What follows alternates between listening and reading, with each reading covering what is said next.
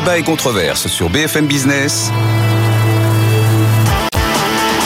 Nicolas Dose accueille les experts. Bonjour et bienvenue à l'actualité économique du jour. Le gaz sera plus cher au mois de juillet. Ça va pas être simple d'expliquer aux gens qu'ils vont payer plus cher alors que justement ils consomment moins. Et c'est parce qu'ils consomment moins que le prix va augmenter. Cette annonce de la Commission de régulation de l'énergie intervient en plus au moment où le prix de gros a considérablement baissé. On est très très très loin des sommets de l'été 2022 avec la crise en Ukraine. La sortie de la crise agricole est derrière ce que nous venons de vivre. Un mot apparaît, un mot ressort c'est le mot souveraineté. Est-ce que désormais, tout ce que nous allons décider, tout ce que nous allons faire va être guidé par cette notion de souveraineté? Du jamais vu depuis 2015, la production de crédit immobilier est au plus bas depuis cette époque et on n'a sans doute pas fini de voir tous les effets des resserrements de politique monétaire. Il y aura très probablement des baisses de taux cette année, personne n'est capable de dire à quel moment. Le mot est de Jérôme Powell. La dette américaine est insoutenable, a dit hier le président de la Réserve fédérale américaine. Et puis on restera aux États-Unis avec une nouvelle banque régionale menacée par la crise de l'immobilier commercial. Il s'agit de la New York Community Bank Corp, qui a perdu 45% en deux séances à la bourse, compte tenu de pertes enregistrées, des pertes lourdes enregistrées sur des prêts immobiliers. Bonjour Sylvie Matera.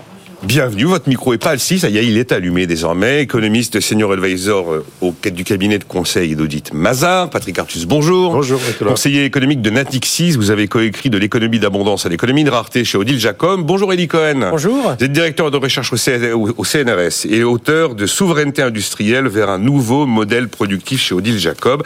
Avant d'évoquer tout ça, je voudrais vous faire réagir parce qu'il y a eu plein de papiers pour euh, saluer Patrick Artus dont le départ de Natixis a été annoncé pour euh, l'été prochain, notamment dans les échos, le Lucky Luke de l'économie fantastique. et c'est une idée d'un de mes confrères. Et alors, il y a eu une chronique d'Olivier Passé sur Xerfi Canal, euh, très élogieuse sur euh, les économistes français, ces inductifs capables d'ajouter une couche d'intelligence incomparable aux chiffres et aux faits, d'une profondeur historique, riche d'une expérience longue, douée d'une sérendipité sans pareil. Ils sortent peu à peu, sans relève. Sont cités Patrick Artus et Lee Cohen notamment. Vous avez le sentiment d'être les derniers des Mohicans d'une génération qui n'a pas su se renouveler? Franchement ça m'intéresse de vous entendre. Oh, de mots, mais... Euh. Non, la, réponse est non. Il y, a plein de jeunes économistes extrêmement brillants. Enfin, euh, regardez, le, prix du jeune économiste euh, donné par le, Cercle des économistes. On, on, a des jeunes économistes de moins de 40 ans extrêmement brillants plutôt académique. Je crois que c'est la, chronique d'Olivier Passé regrettait le faible nombre d'économistes qui soient pas que académiques, qui viennent devant les médias, qui soient mis, oui, mais qui soient mis académiques, mis euh, avec un pied en entreprise, quoi, quelle que soit la nature de l'entreprise. Mais euh, mais voilà, euh, je, crois quand même qu'il y a des jeunes.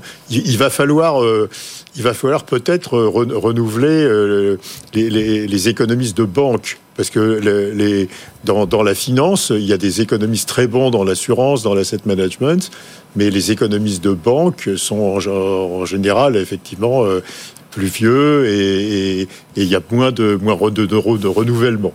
Et puis un, dernier mot personnel, euh, je n'ai pas désiré, je n'ai pas désiré quitter Natixis. Hein, donc, euh, donc façon claire, claire j'ai été viré de Natixis. Donc, euh, donc ce n'est pas un départ, ça n'est pas, pas un départ voulu. Mais enfin, j'ai vu mon grand âge, ça s'explique peut-être. C'est utile d'avoir des économistes qui viennent devant les médias, Eli Cohen. Je vous connais depuis que je fais ce métier. Ça a démarré à Radio Classique dans les années 90. On a besoin de venir expliquer les choses, de donner de la perspective, de la compréhension, de rapprocher en fait la théorie et les faits. Et vous faites partie de ceux qui font ça depuis des années avec fidélité sur un secteur en plus où il n'est pas facile forcément de trouver beaucoup d'économistes prêts à venir s'exprimer, qui sont toutes les questions industrielles et qui sont complexes. Bon, d'abord, euh, c'est un sentiment étrange. On a l'impression que on a le faire part de décès de son vivant. J'ai un peu euh, trouvé, j'ai un peu trouvé ça voilà. aussi. D'autant qu'on associe à Daniel Cohen, euh, qui nous a malheureusement quitté. Philippe Martin. Il est vraiment parti, lui. Donc, ça fait un sentiment très désagréable. Je vous cache pas. Alors, est-ce que pour autant, ça désigne une réalité? Je crois que le, la pratique que nous avions qui consistait à venir devant les médias expliquer, était, était une entreprise assez difficile, parce que dans les milieux académiques, c'était très mal vu. C'est ça, c'est ce que raconte euh, Passé dans sa chronique. Euh, aller, aller comme ça, causer dans le poste, euh, c'était en, en gros, euh, ne pas être véritablement un économiste académique euh, avec euh, ses titres de référence dans les revues les mieux notées, etc. C'était pas bien vu. Et pourtant, moi, j'ai toujours considéré que c'était un exercice fondamentalement utile. De ce point de vue-là, j'avais la même conception que Daniel Cohen. Je crois que notre rôle est vraiment d'intervenir dans le débat social. Je crois que notre rôle, en même temps que de former des étudiants, former la relève, c'est de contribuer au débat public sur des sujets sur lesquels euh, il y a une sensibilité extrême, où parfois on a recours à des raccourcis euh, oh. audacieux. Et donc, moi, j'ai toujours considéré que ça faisait partie de mon job, et donc je l'ai toujours fait euh, avec beaucoup de, disponibilité. Alors, est-ce qu'il n'y a pas de renouveau? Non, je crois vraiment que si, si. Euh, je vois, euh, sans citer de nom, Jaravel qui, qui intervient beaucoup. Ici même, d'ailleurs. Voilà, euh, je, je, vois toute une série, je vois l'équipe de d'Aguillon avec Céline Antonin. Qui vient ici également. Non, non, je, je vois des... Oui. Je vois La relève est là. il faut juste qu'ils aient le temps de s'installer, que pour ça on n'ouvre pas trop vite, quoi. non, mais ah le, problème aussi chez les jeunes économistes académiques, c'est qu'au début de leur carrière, il est tout à fait logique qu'ils se consacrent le maximum de temps à publier parce que la, publication académique, c'est extrêmement important. Et ce n'est qu'à un certain âge qu'ils peuvent euh, accepter d'utiliser du temps pour euh, communiquer. Quoi. Euh, donc, donc c'est normal que les, économistes de, plus de 50 ans interviennent plus dans les médias que les économistes de 35 ans, qui sont en, pleine phase de production quoi, de, de recherche académique. On avance. Sylvie, non, pas de rien. Non, vous m'avez bombardé économiste, mais c'est pas le cas, donc. Euh. je vous ai bombardé. Ah bon, bah, je vais retirer alors. Non, non, mais c'était ça. alors, euh, ça me va très bien. Hein, j'ai pas de souci du tout. Mais simplement, j'ai juste travaillé dans la finance euh, depuis, enfin, toute ma vie professionnelle. Oui, mais j'ai pas rappelé tout votre Et je trouve que c'est très très utile de, de, prendre du temps pour expliquer. Ah oui. Euh, et, d'expliquer les choses simplement. Et ah, ça, c'est l'avantage d'intervenir dans les médias, c'est de devoir euh, se forcer à expliquer les choses simplement. Et donc ça, je trouve que c'est vraiment très important. Mais sans travestir la complexité de certains sujets, parce que malheureusement, comme le disait Elion, il n'y a pas que des gentils, des méchants, du plus, du moins, du blanc, du noir. Il y a toujours un peu de zone grise qu'il faut savoir éclairer malgré tout. Voilà ce que dit Emmanuel Vargon, la présidente de la Commission de régulation de l'énergie. Hausse Peace. Au mois de juillet de ce qu'on appelle l'ATRD, l'accès des tiers au réseau de distribution. Alors déjà, la taxe TICGN a augmenté, elle a doublé au début de l'année. Et là, Emmanuel Vargon vient expliquer aux gens que ça va augmenter parce que vous consommez moins. Vous consommez moins, donc vous avez des facteurs plus basses. Comme vous avez des facteurs plus basses, il y a moins de recettes pour GRDF, le gestionnaire du réseau. Et pourtant, le réseau, même si vous consommez moins, c'est le même. J'ai 200, 250 000 kilomètres de canaux. Euh, il faut bien des tuyaux, il faut bien réussir à les entretenir. Donc, chers amis, consommez moins mais payez plus. Ça tient, Eli Cohen, le Non, franchement, j'ai pas compris cette intervention. Il y a deux problèmes différents. Il y a le fait que nous avons choisi, à juste titre, politiquement, de lisser le prix de l'énergie euh, pour essayer d'éviter les à-coups brutaux. Songez qu'au plus fort de la crise, le prix de gaz avait été multiplié par 10, par 15. Et donc, euh, si on suivait mécaniquement les variations du prix du gaz et qu'on imposait ça au consommateur final, il n'aurait pas apprécié du tout. Donc on a inventé toute une série de boucliers. Ces boucliers ont été remarquablement efficaces. Ils ont coûté très cher. Il faut maintenant les retirer. Maintenant qu'il y a ce reflux, ce reflux des prix euh, du gaz, c'est une bonne chose. À côté de ça, il y a un autre problème. Dans la facture de gaz ou d'électricité que vous payez, vous payez différentes choses. Absolument. Vous payez le prix de la ressource vous payez le prix du traitement, vous payez le prix du transport, vous payez des taxes et vous payez des taxes sur les taxes. Et une partie de la retraite des électriciens gaziers. Voilà, exactement. Donc c'est tout ça que vous payez dans votre facture d'électricité ou de gaz. Alors après, comment ça se répartit Les consommateurs finaux n'ont pas trop à savoir ce qui va au réseau de distribution, ce qui va euh, à, la, à, la ressource elle-même. Donc, j'ai pas très bien compris cette, cette explication. Oui, il faut entretenir le réseau de gaz. Oui, il faut investir dans le réseau, mais ça fait partie euh, des éléments qui composent à un moment le prix du gaz que paye le consommateur final. Sylvie Matera, vous achetez la, la Moi, j'ai trouvé que c'était une explication euh, enfin, qui avait le, mérite, on parlait de, de, de choses simples, d'être une explication relativement simple. Il y a une, un montant qui est donné et il faut le répartir sur moins de personnes. Donc, euh, bah, ça fait le montant par personne est plus élevé. Donc, c'était assez, euh, enfin, ça avait une, une mérite d'une certaine logique. Mais ce qui est vrai, c'est que la diminution du bouclier, de la protection du bouclier fiscal va, est très, très importante et donc, a certainement un rôle aussi dans cette augmentation du prix du gaz qu'on va effectivement, en France, on, lisse toujours tout, c'est-à-dire que euh, on a moins d'augmentation que les autres pays, mais on a moins de diminution quand ça diminue. Donc c'est normal et il faut laisser du temps au temps pour que ça redevienne euh, hors euh, hors bouclier, un prix un prix de marché. Le bouclier sur le gaz, il a été éteint normalement à l'été 2022, et puis là, on, progressivement, on est aussi en train d'éteindre celui sur l'électricité. Mais voilà, on a doublé euh, les, franchises médicales, on a augmenté, on, augmente le prix de l'électricité, le prix du gaz a augmenté, il va à nouveau augmenter. C'est la vraie vie en fait, Patrick Artus. C'est la vie sans bouclier, c'est normal. Oui, mais comme l'ont dit mes deux, mes deux, camarades, on a une pratique extrêmement différente de la pratique des autres Européens. Si vous regardez le, prix de l'énergie pour le consommateur en Europe, il est à moins 7% aujourd'hui, parce que les consommateurs européens avaient des prix plus près des prix de marché hein, en, 2000, en 2022 et 2023. Euh, en France, on a toujours une croissance assez forte du, prix de, l'énergie pour le consommateur. C'est ce que disait Sylvie, on, lisse, mais... Euh, oui, mais on, mais euh, en, plus, l'explication, comme a dit Elie, l'explication, c'est très minoritairement cette, baisse de, consommation de gaz et très majoritairement la disparition de tous les boucliers. L'ensemble des boucliers énergie coûtait plus de 40 milliards d'euros l'année dernière. Et, c'était la, même somme il y, a, il y a deux ans. Donc, donc effectivement, effectivement, il y a une contrainte budgétaire aussi qui s'introduit. Euh, on va avoir 4,5% de PIB de déficit mm. public. On a une cible de, euh, en 2027 de, 2,7%, 2,8% de déficit public. De toute façon, l'État ne va pas être euh, dépensier d'ici 2027 s'il veut tenir sa cible de, déficit. Donc, il faut s'attendre à d'autres à d'autres hausses, d'autres hausses de taxes, d'autres hausses de tarifs, parce qu'il y aura un problème de ressources. Et le problème de ressources est aggravé par la disparition totale des gains de productivité. Alors on, on, comptait beaucoup sur les gains de productivité pour, euh, pour générer de, de, la base fiscale et des ressources fiscales mmh. pour l'État. Et, et la, productivité en France est 6% plus basse qu'en 2019. On a perdu 6% de niveau de productivité. Donc ça, c'est un choc extraordinaire qu'on va, qu'on va retrouver dans toutes les pressions fiscales euh, pour, pour, pour, pour, que ce choc de, négatif de productivité soit compensé au niveau du, du déficit budgétaire. Oui, allez-y, Sylvie. Non, cette contrainte fiscale, elle est très très importante. La contrainte fiscale euh, pour le pour l'État de pouvoir baisser les, les, dépenses publiques. Donc effectivement, vous avez mentionné 2027, mm. mais il y a des échéances. On ne va pas attendre 2027. Mm. Il y a voir que notamment les agences de notation reviennent au printemps et que ça, c'est un critère fondamental pour elles. Voir est-ce que la France a engagé une démarche visant à sortir justement de tous ces mécanismes de protection. Et, Mais euh, d'autres hausses des prix de l'énergie sont déjà programmées pour 2025. Tout à hein. fait. C'est déjà dans le tuyau. Ah ben on sait que oui, la, suite de la remise à niveau de la taxe, notamment la TICPE, cette fois-ci sur mm. l'électricité, c'est février 2025. Hein. Mm. Le gouvernement s'est engagé à ne pas le faire au mois d'août, alors qu'en théorie, il y a deux dates d'actualisation, février et août, mais en tout cas, pour février, pour février 2025, ça c'est absolument évident. Ben, c'est le juste, ça s'appelle le juste prix. Voilà. Mm.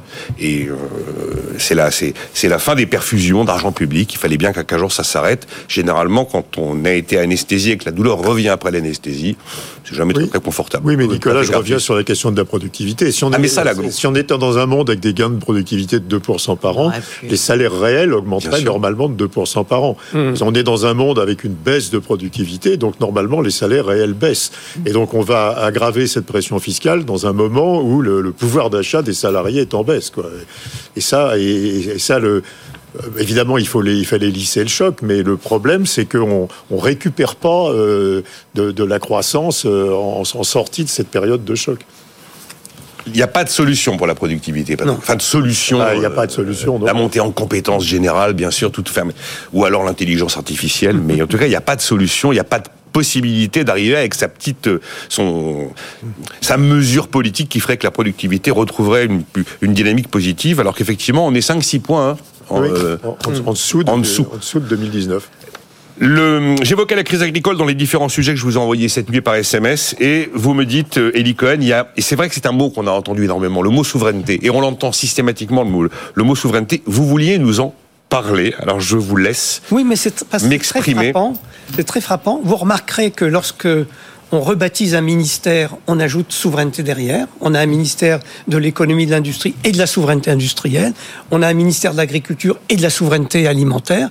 Donc il y a cet usage qui est fait de ce terme de souveraineté. En même temps, quand vous regardez les discours politiques à gauche, à droite, au centre, euh, à l'extrême gauche, à l'extrême droite, vous n'avez qu'un mot qui est souveraineté. Souveraineté fait l'unanimité actuellement en France.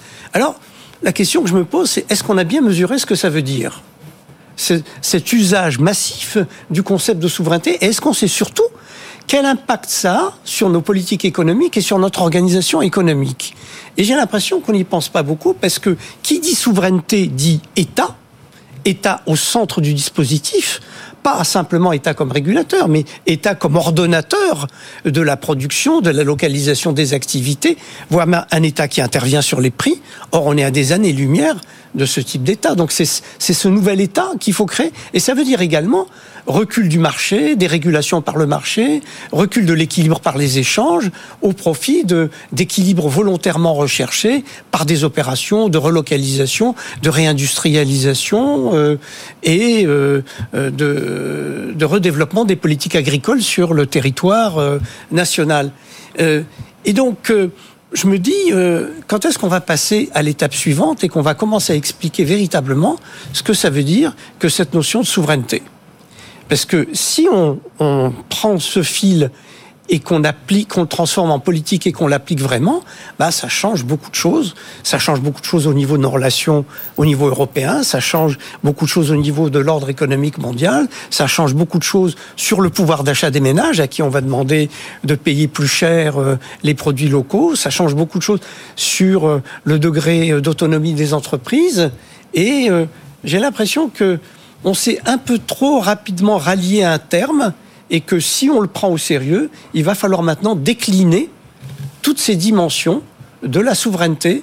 Euh, et on verra à ce moment-là que ça a des conséquences particulièrement importantes. Ça veut dire simplement, en un mot, on va raisonner de plus en plus en termes d'économie nationale et de moins en moins en termes d'économie mondialisée ou de pays euh, ou de insérés dans chaîne productive globale.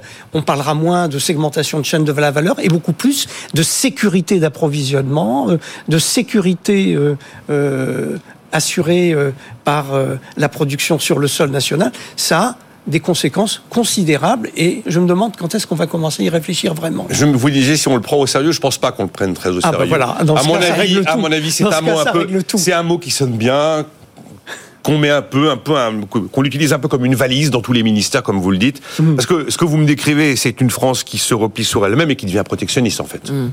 C'est à peu près ça. Bah oui, bah oui, largement, largement, mais pas, pas, simplement une France. Ça veut dire, il faut bien voir que ce terme de souveraineté est utilisé ailleurs également. Il a un grand succès. On en parle en Inde, on en parle au Royaume-Uni, on en parle dans beaucoup de pays, curieusement. Ça vous fait réagir, Sylvie Matera, bah, l'usage du mot souveraineté un petit peu à toutes les sauces, mais avec ce que ça suppose derrière comme transformation profonde? Moi, je ne crois pas non plus que, en fait, que les gens imaginent tout ce qu'il y a derrière, comme vous venez de l'indiquer. Et en plus, je trouve ça complètement anachronique aujourd'hui, où c'est très difficile de raisonner à un niveau national. On est quand même dans tout un écosystème qui est fondamentalement européen. Il y a plein de choses qu'on ne peut plus décider au niveau national. Il faut que ça se décide au niveau européen. Alors, ce qui est vrai, c'est que la crise du Covid a, et toutes les tensions géopolitiques ont suscité un, un souci de, de sécurité d'approvisionnement dans certains domaines. Ça, c'est vrai. Mais je pense plutôt au niveau de grands blocs euh, économique. Et, je, vois mal, enfin, ça me semble totalement irréaliste de penser ça à l'échelle d'un seul pays. Et ça serait même pas possible. On, est, il y a plein de choses qu'on ne peut plus faire au niveau français. On est vraiment, et il faut l'admettre et, en tirer toutes les conséquences, dans un écosystème européen. Ce qui veut dire les conséquences, c'est-à-dire accepter ce qui vient de Bruxelles, mais aussi, on, on, a vu ça avec la crise agricole, ne pas en rajouter à chaque fois. Parce que c'est vrai que la France a tendance, quand euh, Bruxelles réglemente soit par directive, soit par réglementation. Directive, ça veut dire que chaque pays, après, doit l'adapter à sa sauce. Et chaque pays peut rajouter quelque chose en fonction de ses spécificités. Et donc, nous, on est champion, on prend une directive et puis on rajoute quelques, quelques éléments. Et donc, du coup, on n'a plus d'homogénéité qui fait le, le, le réseau, qui ferait un réseau européen très compétitif. Donc je pense qu'il faut arrêter ça et prendre les conséquences européennes telles qu'elles sont, c'est-à-dire faire en sorte que l'Europe réglemente par réglementation, sans ajustements nationaux, que ce soit en France, en Allemagne ou dans n'importe quel autre pays. Mais souveraineté au niveau national, je ne crois pas que les gens imaginent ça. Enfin, ça me semble, de toute façon, ça me semble absolument impossible de fait. Hein. Là où, où, ce que dit Elie est quand même euh, frappant, c'est qu'effectivement, c'est pas un phénomène français. C'est une tendance qu'on voit quand même un petit peu euh, monter, et tout le monde se demande ce que vont raconter les élections européennes au bout du bout, parce que c'est là quelquefois que les choses s'expriment. Je vous donne la parole dans un instant, Patrick Artus. Il nous reste un petit peu moins d'une minute, comme ça, vous serez plus tranquille. On aura le temps de reprendre le débat. On se retrouve pour évoquer notamment cette question de souveraineté, mais la production de crédit immobilier qui est au plus bas. À quand la baisse des taux À quand la baisse des taux euh, Certains n'y croient pas, hein, à la baisse des taux rapide. Et puis l'histoire de la dette américaine et aussi cette nouvelle banque aux États-Unis que l'on regarde de près car eh bien, elle est sévèrement secouée sur les marchés financiers. tout de suite. Débat et controverse sur BFM Business.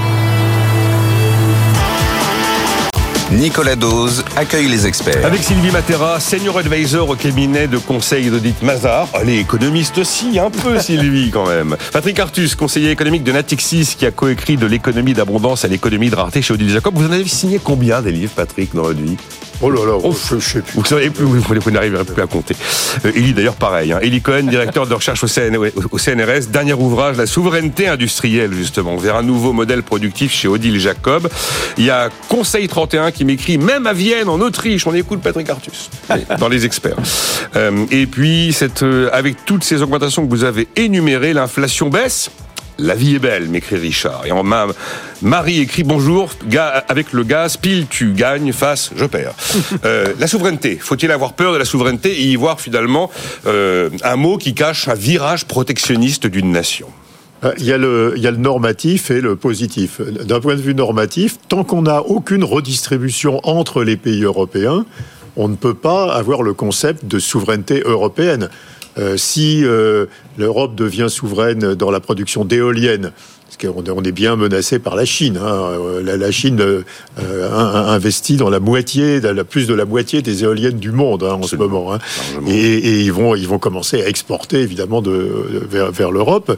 Bah, si les Danois résistent à la, Chine et, et, se créent un monopole de la production des éoliennes en Europe, bah, ça n'approfitera absolument pas à la France et ça ne paiera absolument pas le déficit extérieur euh, de l'importation d'éoliennes euh, par la France. Donc, tant qu'on n'a aucun fédéralisme, on n'a on a, aucun, aucune solidarité euh, fiscale et de transfert de revenus entre les États. On doit avoir un concept de, souveraineté assez national en Europe, malgré, malgré les liens entre les pays.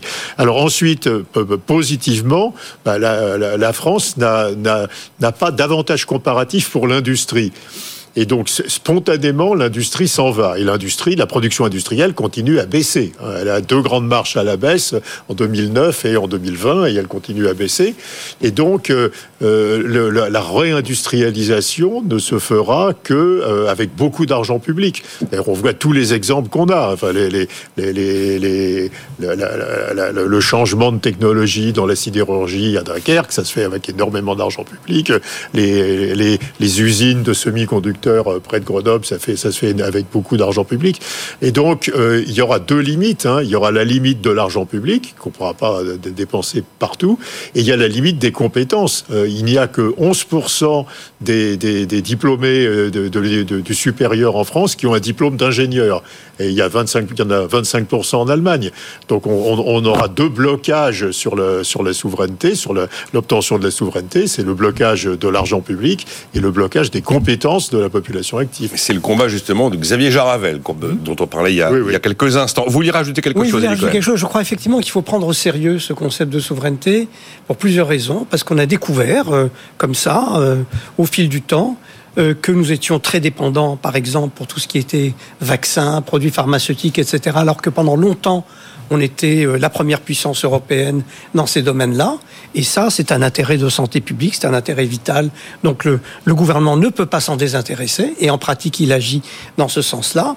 Autre élément, on a découvert que certaines matières premières qu'on croyait pouvoir euh, acheter librement euh, sur les marchés internationaux, on a vu que c'était devenu des instruments stratégiques, notamment entre la main de la Chine notamment pour tout ce qui est euh, matières premières nécessaires aux énergies renouvelables, etc. Puis enfin, on a découvert que les composants électroniques, étaient l'élément essentiel de toute une série d'industries, bah, pouvaient disparaître du jour au lendemain parce qu'il y avait un problème logistique quelque part entre Taïwan et la Chine.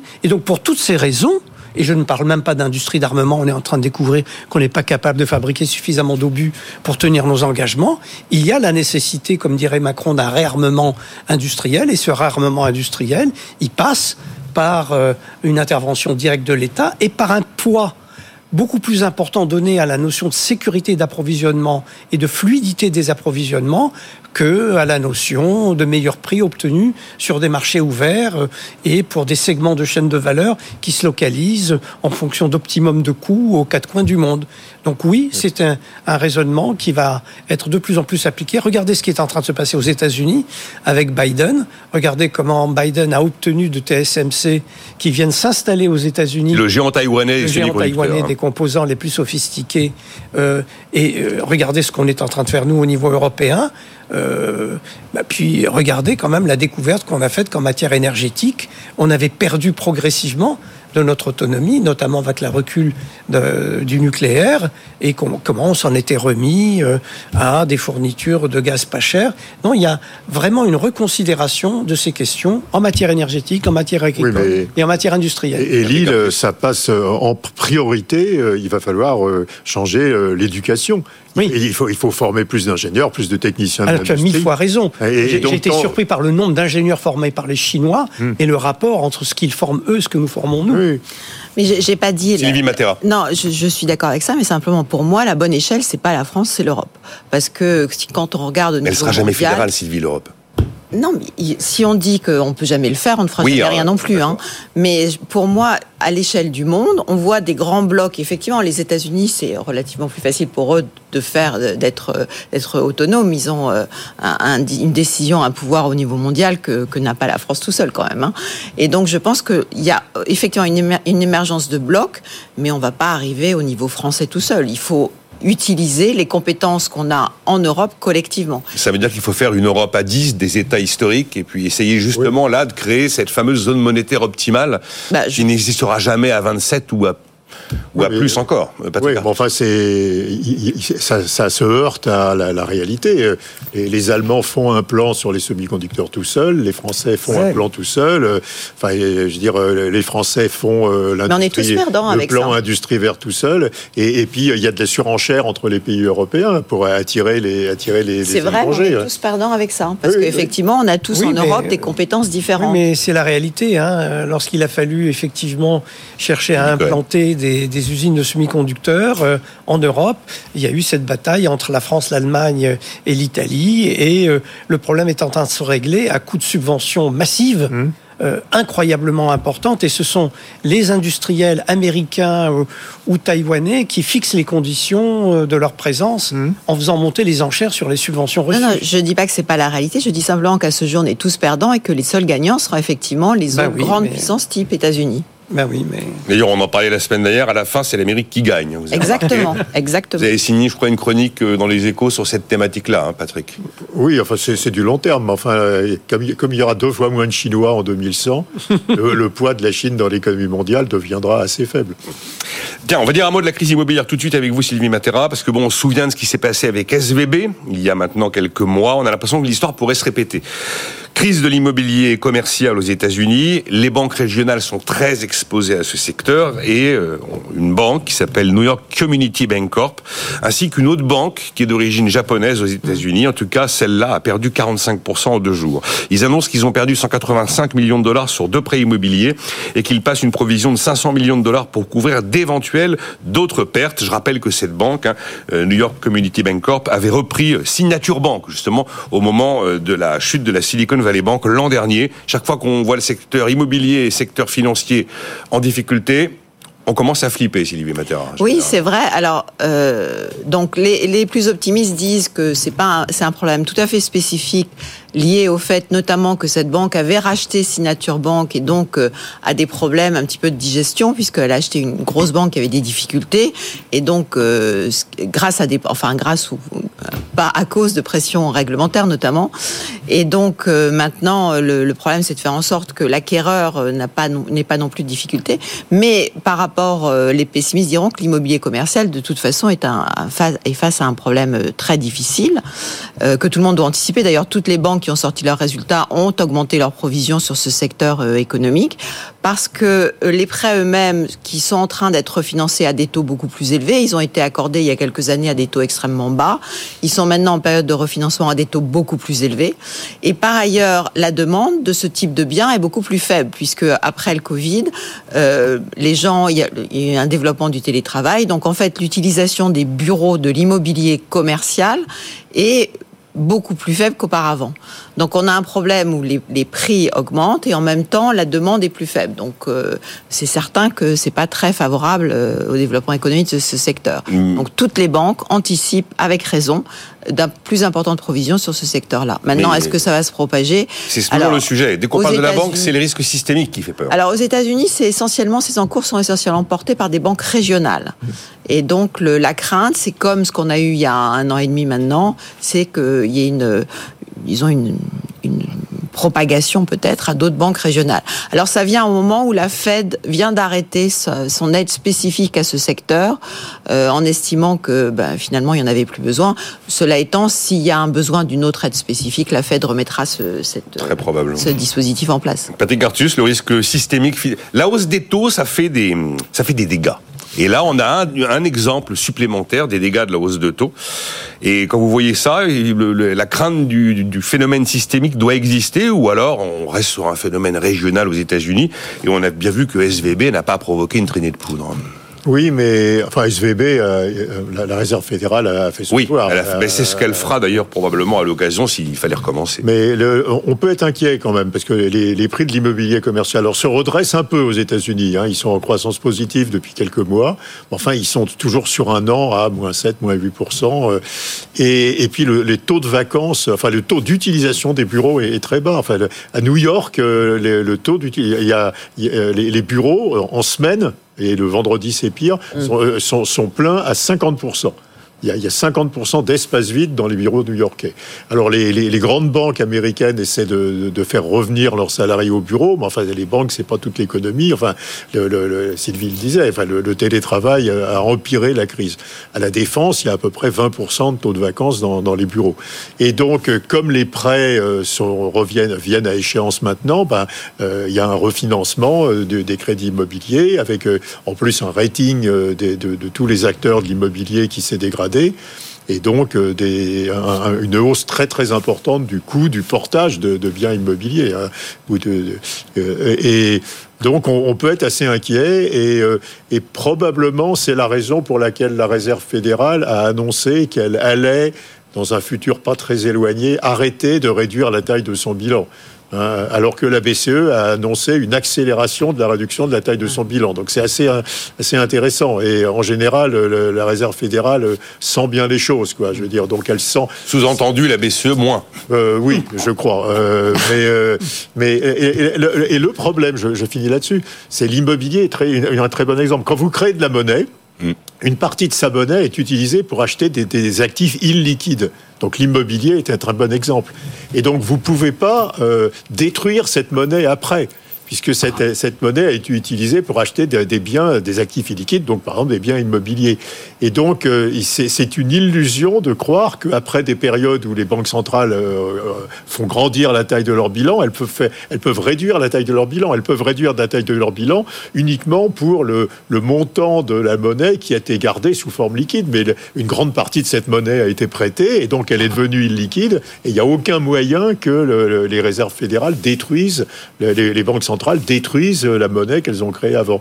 Et la réserve fédérale se euh, perçoit ça maintenant. Dans les déclarations de la BCE, ils perçoivent ça, mais ils perçoent qu'ils en sont encore très loin. Quoi, je veux dire. Donc, qu'ils ne l'avaient pas fait avant, parce que la Fed avait commencé Alors, la Fed... très longtemps à réduire son bilan. Oui, oui, mais la, mais, la Fed euh, arrive quand même au moment... Mais la, BCE, quand même, a beaucoup réduit la taille de son bilan, uniquement, pas, pas uniquement par les, le quantitative easing, par, par, par d'autres instruments de la politique monétaire. Donc, euh, on sent qu'on n'est pas loin de la situation de 2019 où les banques centrales vont arrêter, peut-être même remettre de la liquidité dans le système. La première fois qu'on le dit. Hein. Elie Cohen, oui, Oui, moi je voulais ajouter un élément supplémentaire de, complexité et d'inquiétude dans cette description de la collision entre finance et immobilier. C'est ce qui se passe en Chine. La faillite d'Evergrande euh, pose des problèmes, à mon avis, euh, dont on n'a pas mesuré jusqu'à présent l'amplitude. J'ai lu quelque part, mais je ne suis pas du tout un spécialiste de ça, que la dette euh, accumulée euh, était de 380 milliards de dollars. Et sur cette dette, il y a une partie non négligeable qui est de la dette contractée à l'étranger, près de 120 milliards de dollars, je crois. Donc comment on fait pour gérer une catastrophe de ce type dans la deuxième économie mondiale? Et quand on sait la place de l'investissement immobilier dans les stratégies d'épargne des ménages, notamment pour la préparation de leur retraite, de leur protection sociale. Est-ce que l'État chinois peut tout faire et, que devient la dette contractée à l'étranger? Et si on, on, rajoute ça à ce qu'on vient de dire sur les crises spécifiques en Europe et aux États-Unis, j'avoue que là, la crise de la dette me semble de prendre des proportions assez colossales. il y a une très grande une très grande particulier de l'immobilier, c'est que l'immobilier dépend des taux d'intérêt nominaux à long terme puisque vous, si vous êtes un promoteur ou si vous êtes un particulier, vous endettez avec une contrainte de revenus à court terme. vous ne pouvez pas endetter, vous endetter pour plus que X%. Donc ça crée un lien entre le, votre capacité à rembourser de la dette et les taux d'intérêt nominaux. C'est très différent, par exemple, de la, de la, dette des entreprises. La dette des entreprises, les prêteurs tiennent compte de, de, la croissance du, du chiffre d'affaires de l'entreprise. Donc il y a un lien entre les taux d'intérêt réels et euh, la, la, solvabilité des entreprises. Les entreprises sont très solvable. Aujourd'hui, il y en a des, taux d'intérêt réels bas, mais les, taux d'intérêt, la hausse des taux d'intérêt nominaux fait concentre en fait l'effet de la politique monétaire sur le secteur de l'immobilier. La politique monétaire a pas beaucoup d'effets en dehors de l'immobilier, et donc tout est concentré sur 6 ou 7 de l'économie. On a tout vu, vous croyez, sur les effets justement? Ah Non, non, non. Production de crédit immobilier au plus bas depuis 2015. Est-ce qu'on a tout vu sur les impacts de ces politiques monétaires, Alors, il faut bien distinguer l'immobilier résidentiel et l'immobilier commercial. On est d'accord. Hein, c'est pas du tout la même chose. L'immobilier commercial est, beaucoup plus spéculatif que l'immobilier résidentiel.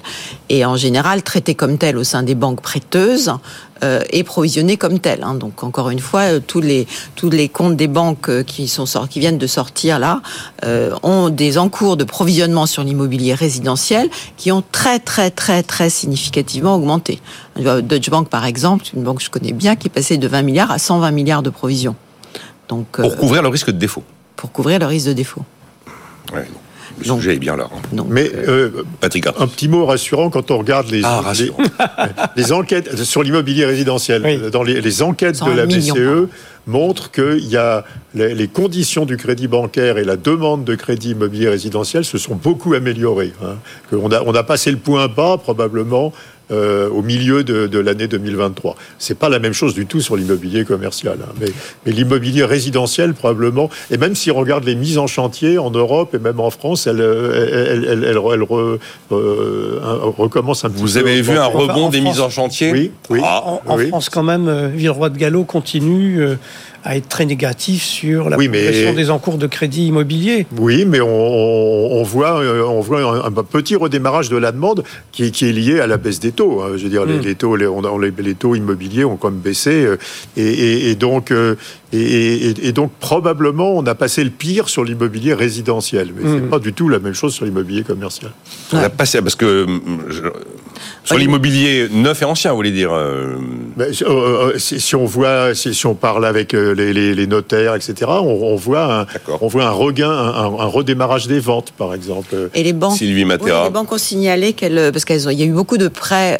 donc là, on parle de l'immobilier résidentiel, résidentiel. qui ont été refusés justement parce que les emprunteurs dépassaient leur capacité d'emprunt. Vous savez qu'il y a en France, il y a une norme qui est fixée par le Haut Conseil de stabilité financière où on ne, peut pas, on ne peut pas le taux d'effort ne peut pas mm. dépenser dépasser 35%, donc euh, vous devez garder un reste à vivre significatif. Euh, et avec la, hausse des taux, donc fatalement, euh, la, capacité des emprunteurs avait diminué. Donc là, il y a une petite détente et les banquiers ont signalé leur leur appétence à revoir les dossiers qui avaient été refusés dans les mois précédents. Donc c'est un peu compliqué hein, la procédure de réexamen en cas de refus de prêt. il faut être éligible euh, il y a plein de conditions qui font que je ne suis pas certain que tous les refus de prêt puissent se retrouver réexaminés, euh, comme le souhaiteraient probablement les emprunteurs. Parce que justement, il ne faut pas avoir des rejets aux différents taux du Haut Conseil de stabilité financière. Il faut que je crois le peut euh, refaire un examen, mais exclusivement sur le projet initial et pas sur un autre projet. Bon, c'est quand même un petit peu contraignant. Visiblement, il y a une proposition de loi en préparation pour réformer le Haut Conseil de stabilité financière. Oui, j'ai vu pour introduire des représentants de la, des parlementaires. Ça vous semble judicieux? Euh, Ou est-ce que c'est là, est-ce que c'est à partir de ce moment-là qu'on commence à faire des bêtises ah, mais... Euh, je, ne me prononcerai pas sur ce point-là. Euh, écoutez, c'est normalement c'est des recommandations, mais à partir du moment, d'ailleurs, c'est ce que les, promoteurs de, de, la réforme soulignent, à partir du moment où les recommandations sont systématiquement euh, suivies des faits, il est important que la représentation nationale y soit associée. D'accord. Moi, je pense qu'il faut laisser plus de marge. Le banquier est le, mieux à même d'apprécier son risque. Et donc, 35% euh, sur un, revenu faible, c'est pas la même chose que 35% sur un revenu plus élevé. Donc, euh, normalement, les banquiers doivent avoir leurs propres euh, règles internes qui leur permettent d'apprécier ce risque. Je pense que ça serait mieux de rester ça comme des recommandations générales, de laisser plus de liberté aux prêteurs. Jérôme Powell nous dit, Patrick Artus, que la dette américaine est insoutenable. C'est pas vrai. Alors, c'est pas vrai, elle n'est pas insoutenable, la dette américaine. Ça, ça, dépend vraiment de l'évolution du rôle du dollar. Euh, alors, il y a plein de gens qui disent qu'on est en train de dédollariser le monde. Oui, oui, oui. Euh, euh, en réalité, il n'y a aucun signe concret de dédollarisation, même si on sait que les Chinois sont vendeurs de dollars, que les Russes ont vendu tous leurs dollars, etc. Mais il n'y a pas de baisse de la part du dollar dans les réserves de change. Il y a une hausse de la part du dollar dans les émissions d'obligations internationales. Il y, a, il y, a, une hausse de la part du dollar dans les transactions de change. Il y a une hausse de la part du dollar dans les transactions commerciales euh, même si vous incluez ce qui n'est pas, géré par SWIFT. Donc, pour euh, pour l'instant, il n'y a pas de risque d'insoutenabilité de, de, la dette américaine parce que la dette américaine est extraordinairement demandée. Le risque, c'est que la dette américaine soit moins demandée. Et donc, s'il y avait un choc sur la demande de dette américaine, cette dette ne pourrait plus être placée. Quoi. Je veux dire, vous avez une le jour de la soutenabilité, c'est quand une dette ne peut plus être placée. vous, avez, vous, avez, une dette extérieure nette des États-Unis qui est 70% du PIB. Hein. Et donc, c'est très important. Donc, il y, a, plein de porteurs de dette américaine dans le reste du monde qui sont pour l'instant très contents de la portée de la, de la dette américaine. C'est ça le risque, parce que c'est un risque géopolitique, hein, basiquement. Hein, c'est pas un risque vraiment économique.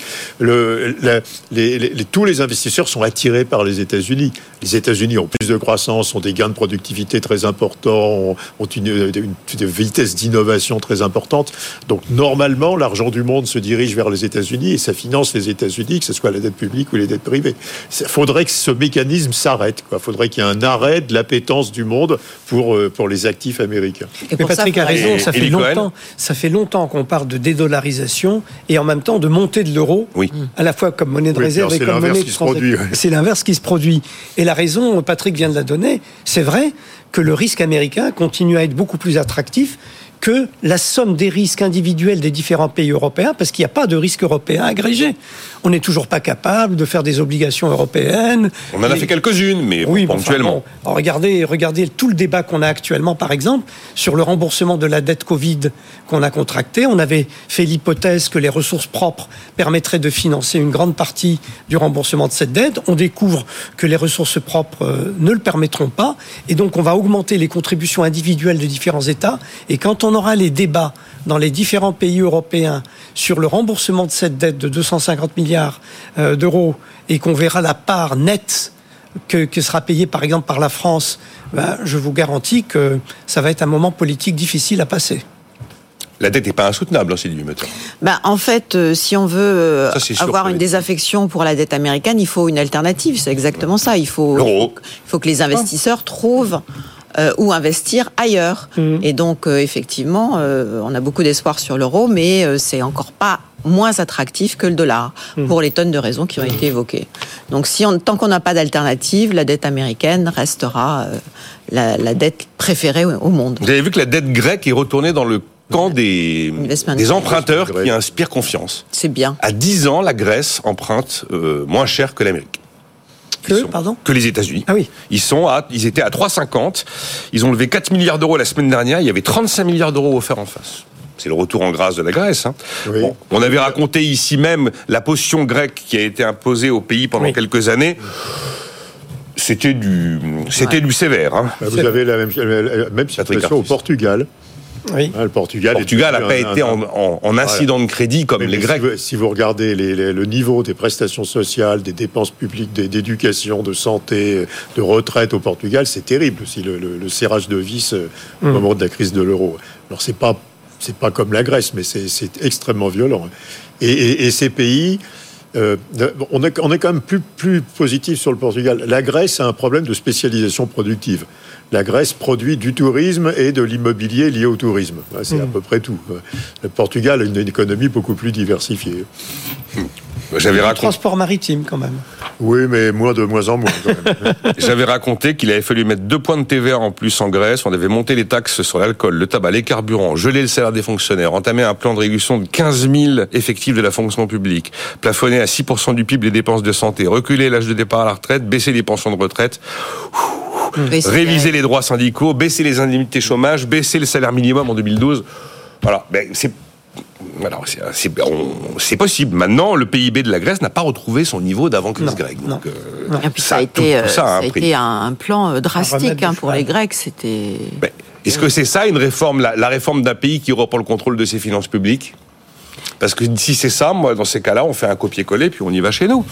et puis on va réduire le déficit, et réduire la dette, et retrouver. Euh, J'ai fait une erreur de, Oui. Vous avez corrigé un chiffre tout à l'heure. Oui, c'était quoi? Allez-y. D'un milliard à million, pardon. Ah, million pour la Deutsche Bank? Oui, million. Ah oui, oui. Euh, il nous reste quoi? 2 minutes 59. Euh, L'ensemble de l'Union européenne a validé l'IA Act. Alors l'IA Act, c'est la réglementation que les Européens ont pondue. Ils ont lancé un chantier en 2018 pour mettre cette réglementation en pratique en 2026. Ça y est, tous les pays sont d'accord, y compris la France. Nous sommes les premiers au monde à imaginer une régulation de l'intelligence artificielle. dit Cohen, euh, c'est classique. Euh, L'Amérique innove, la Chine copie. nous, en Europe, on positive en disant que l'Europe n'est peut-être pas une grande puissance technologique, elle n'est peut-être pas une grande puissance industrielle, mais c'est une grande puissance normative. Ah, oui, oui. On s'est fixé comme ambition de fixer les règles du jeu au niveau mondial dans les domaines où la technologie peut remettre en cause la démocratie, euh, l'économie, euh, les libertés. Les libertés. Euh. et donc, on tire une espèce de fierté de cette capacité à dire la norme avant les autres et des normes qui sont protectrices essentiellement de la vie privée et de la vie des personnes. Alors, qu'est-ce qu'il faut penser dans le cas de l'IA Il faut bien voir que pour l'Européen lambda, le cauchemar absolu, c'est ces caméras chinoises qui traquent des foules, qui les transforment en portraits, qui transforment les portraits en fiches d'identité et les fiches d'identité en indices de crédit social, parce que si vous manifestez à un moment, vous êtes un mauvais citoyen, etc. Ça, c'est le cauchemar absolu. Donc comment faire pour éviter que ces outils d'intelligence artificielle ne servent en gros à fliquer davantage la société? Comment éviter que ça ne serve à faire des fakes, c'est-à-dire de la vérité alternative, des faux, comment éviter que le débat politique ne soit pollué par ces usages, eh bien l'idée européenne, c'est de réguler en amont.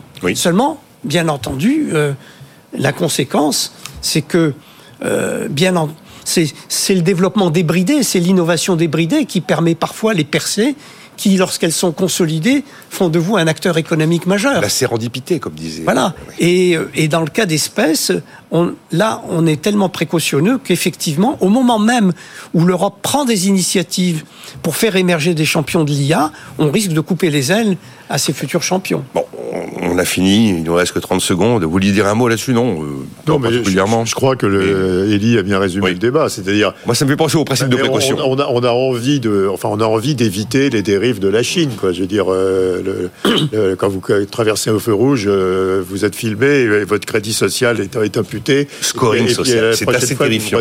Vous, vous, essayez de prendre un billet d'avion, on vous dit que vous avez votre crédit social vous permet pas de prendre un billet d'avion. Donc, donc on, on, a, on a raison de de vouloir éviter ça. Je, ne sais pas si, si, on limite le champ de la régulation européenne à ces, à ces, à ces, cas-là. Ils sont cités, ces cas. il, y a plein, il y a plein de choses. C'est un effet vraiment négatif sur, sur le développement de l'IA. L'IA, c'est du développement en maths, euh, en, en, médecine, euh, en traitement de texte, euh, en traduction, qui ne seront pas affectés par la régulation européenne. On a fait, vous avez eu l'histoire incroyable de cet employé d'une entreprise qui s'est retrouvé en visio avec son directeur financier, sauf que c'était un deepfake. Oui. Et donc, c'était pas le directeur financier. C'était une intelligence artificielle qui avait parfaitement recréé euh, la voix. Bref, euh, cet employé, sous ordre de son supérieur, avait, a versé 25 millions d'euros. De, dollars. il n'y avait pas deux signatures. Euh. Ah, je ne sais pas comment ça s'est passé, mais en tout cas, il a été leurré par une intelligence artificielle capable de lui inspirer tellement confiance qu'il s'est exécuté. Merci Sylvie Matera, Patrick Artus et Nick Cohen. Rendez-vous demain à 9h. Merci. Merci. Nicolas Dose et les experts sur BFM Business.